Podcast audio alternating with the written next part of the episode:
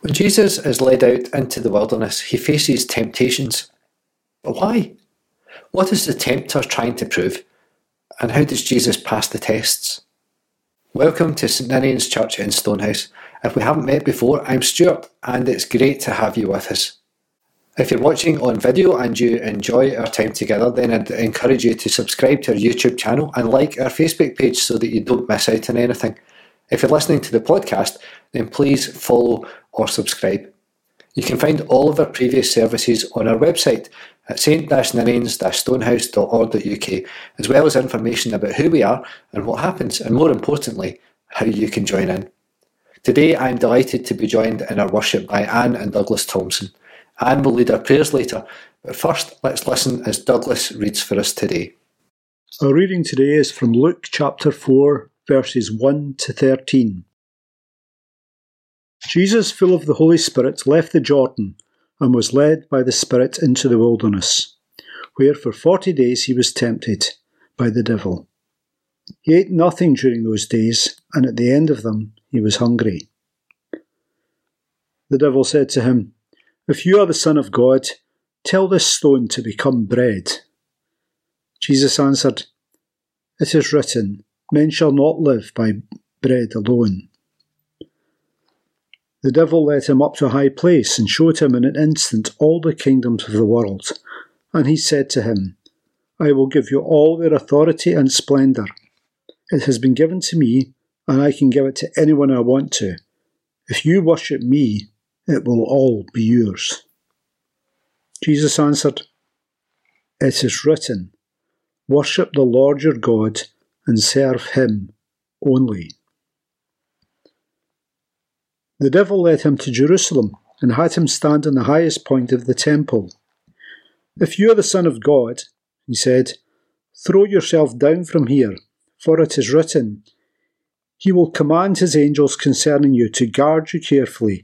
They will lift you up in their hands, so that you will not strike your foot against the stone. Jesus answered, it is said, Do not put the Lord your God to the test. When the devil had finished all this tempting, he left him until an opportune time. It's the first Sunday in Lent, and that means that we are presented with the temptations or testing of Jesus.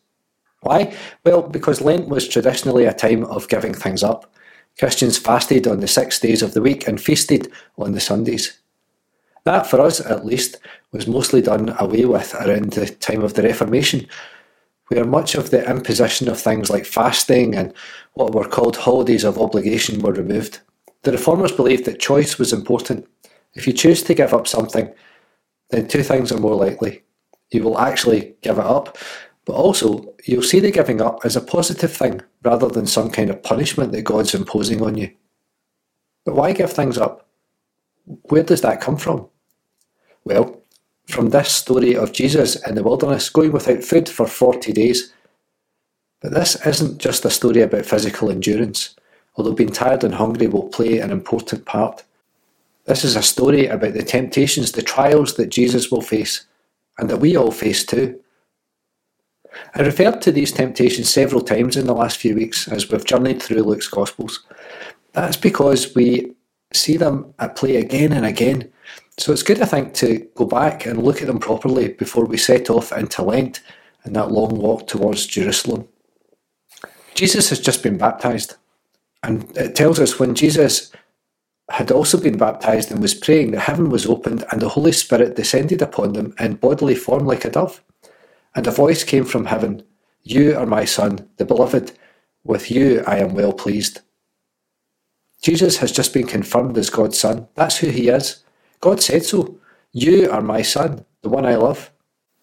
But here's the thing it's one thing to be told something, and another thing entirely to believe it. And then it's another leap to get you to a point where you would stake your life on it. That takes time. A moment to get your head around who you are and what that means. If ever there is a time where this could all go wrong, it's now, here, right at the start, where Jesus is easing into his ministry.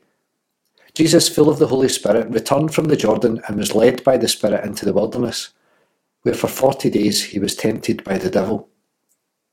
The devil said to him, If you are the Son of God, command this stone to become a loaf of bread. Then the devil led him up and showed him in an instant all the kingdoms of the world. And the devil said to him, To you I will give their glory and all this authority, for it has been given over to me, and I give it to anyone I please. If you then will worship me, it will all be yours. Then the devil took him to Jerusalem and placed him on the pinnacle of the temple, saying to him, If you are the Son of God, throw yourself down from here, for it's written, He will command His angels concerning you to protect you, and on their hands they will bear you up, so that you will not dash your foot against a stone. Three tests bread, mountain, temple. They're the same tests, but in a different order from the other Gospels, and they follow the journey that Jesus will take the feeding of the 5,000, the transfiguration on the mountain, and the journey to Jerusalem. Bread is a test about human need, the individual want, satisfying your craving. You're hungry. Why don't you just eat? It was the complaint the newly free slaves had in the wilderness. We're hungry. Give us some bread. When God fed manna to the people, it didn't only matter because the people were hungry, it mattered because the bread came from God. They learned each day to rely on God every single day. And forgetting that lesson is the temptation that Jesus is faced with here in the wilderness. Bread matters. Jesus will go on to feed 5,000 people, then another 4,000. Bread will be hugely important in his ministry. Feeding the hungry is on Jesus' list of priorities. But his answer, well, it is written one does not live in bread alone. It's a reminder of that lesson. We live because God created us. We live on all that God has created, not what we've made for ourselves. On the mountain, Jesus is shown all the kingdoms of the world and presented with a half truth. This is mine to give you, says the tempter. It's perhaps one of the biggest temptations we face. Remember, Israel was an occupied country. The Romans were there, and their rule was enforced by horrific violence. The lie of Pax Romana, the peace of Rome, was at the heart of all. Do as we say, and everything will be fine. Don't, and we'll kill you. The emperor had declared himself a god. His word was law. He held the power of life and death. And one temptation is always for us to replace the person who's in charge, to overthrow the dictator. Surely you could do better. You could impose your will on everyone, make them do what you tell them, or else. And that's the catch. Or else. To have this kind of power requires a compromise with evil. The or else is punishment, not love. Besides, the power is not the tempter's to give. The earth and all its people belong to the one who created them, to God. Worship the Lord your God and serve him only. Finally, the temple, the place where God lived. Throw yourself off. But the test here isn't really about jumping, it's about scripture. The tempter quotes scripture at Jesus. It says here that if you fall, the angels will catch you. So let's see if it's true. It's a really sophisticated challenge.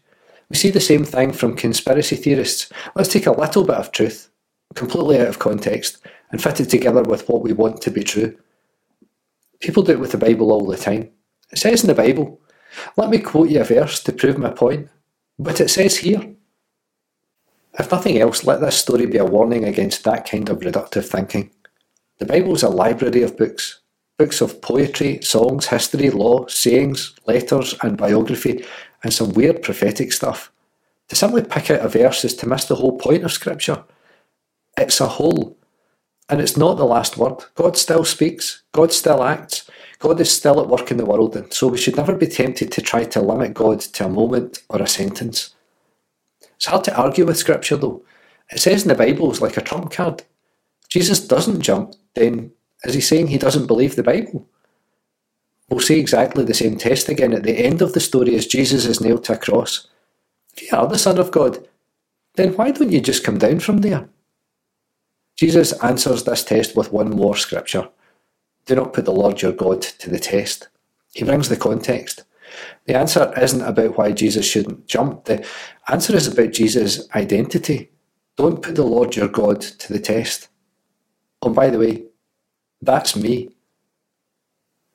These tests are about the identity of Jesus. Who exactly is he? God has told him that he is his son and that he's loved. But these tests are all about whether Jesus believes that or not. These are the tests that we all face. They're the foundation of what I call the big lie, a lie that Jesus refutes again and again and again. We're not guaranteed an easy life free from troubles and worries. These tests aren't even one offs for Jesus, so why would they be for us? We read when the devil was finished every test, he departed from him until an opportune time. This isn't over. There will be another moment, another person. The same tests are presented to us. You are a child of God. You are loved. How much do you believe it? Enough to rely on God for our daily bread? Enough to place God above all earthly authorities? Enough not to compromise with evil? Enough to be completely obedient to God? Fresh from the waters of baptism, with the voice of God ringing in his ears, knowing himself to be beloved of God, Jesus retreats to the wilderness, taking his fill of communion with God, knowing that all too soon everything would be changed forever, realizing that as soon as he stepped back into the treadmill of life, even before that, the opportunity for solitude, for rest, for soaking up the pleasure of God would be lost forever. And sure enough, even before he emerged from the wilderness, he was offered the temptations of comfort, wealth, and power that sought to sabotage his mission before it even began.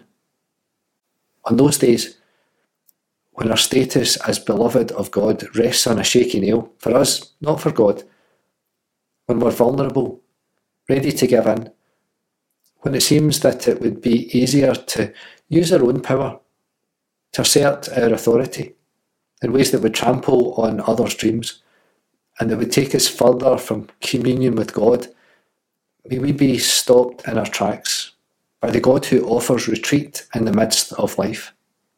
And may we know that God resources and enables us to choose hunger over comfort and compassion over power and love over everything.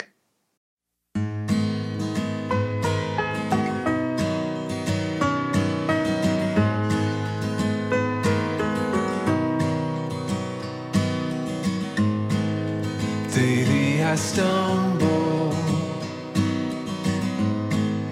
daily I fall.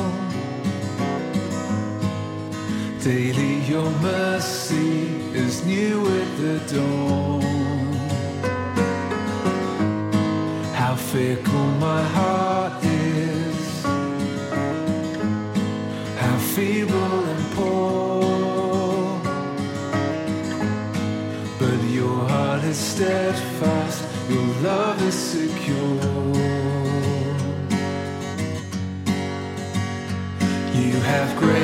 enough for my wayward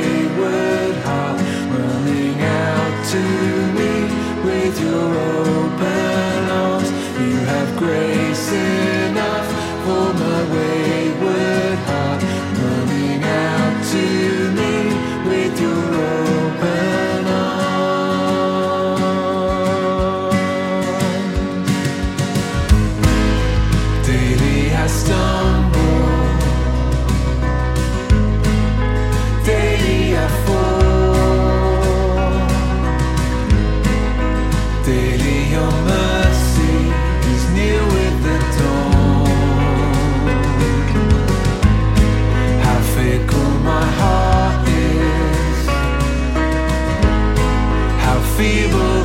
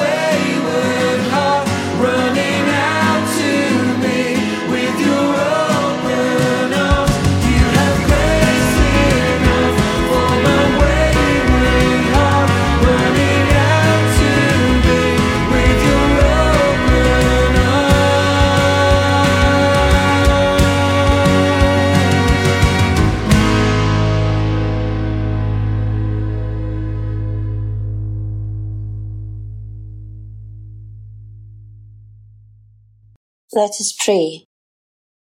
Week by week, day by day perhaps, we pray to you, dear God in heaven, asking for your name to be honoured, for your kingdom to come, and for things to be done here on earth the way you would want them to be. Day by day, hour by hour, we see the prayer and the reality growing even further apart. The rich nations grow richer at the expense of the poor. Wars are fought over land, resources, and religion. People are evicted from their homes or flee in terror of their lives, and no one will take them in. We talk endlessly about what needs to be done to reverse the process of climate change, and words never seem to turn into action. And the church, which should be different, a shining example of kingdom values put into practice, is the same as all the rest. God of endless patience and steady hope, we remind ourselves that the prayer which Jesus gave us was for daily use. He knew that it would not be answered instantly with a thunderclap from heaven. It would be needed day by day, hour by hour, moment by moment, as people just like us tried and failed and tried again. As we lost our way and had to be found again, as we gave in to the same old temptations, as our vision faded and had to be rekindled. So our prayers today are not for the world so much as for ourselves as part of a system that can only be changed by those who are part of it, one choice at a time. Help us when temptations come our way to recognise them for what they are and hold fast to what we mostly truly believe. If we are unsure about the right way to go, we must not rush, but take the time we need to reflect and pray and ask for help. If we had made poor choices, may we not compound them by keeping going regardless. And may there be joy as well as duty in doing the right thing as we discover that peace, which is beyond all human understanding, and which comes directly from you. So many other petitions we would make so many people and situations that need the support of our prayers. But we take our guidance from Jesus, who gave us deceptively simple words to use when our own words failed us. Our Father, who art in heaven, hallowed be thy name. Thy kingdom come, thy will be done on earth as it is in heaven. Give us this day our daily bread and forgive us our debts as we forgive our debtors. And lead us not into temptation, but deliver us from evil. For thine is the kingdom, the power, and the glory forever. Amen. Forty days of questions, forty days of wonder. Angels are very near. Forty days of praying, forty days of action. God is in our midst. Through these days of Lent, may we walk God's way with God's blessing. God the Creator, God the Source, and God the Spirit with us each step along the way.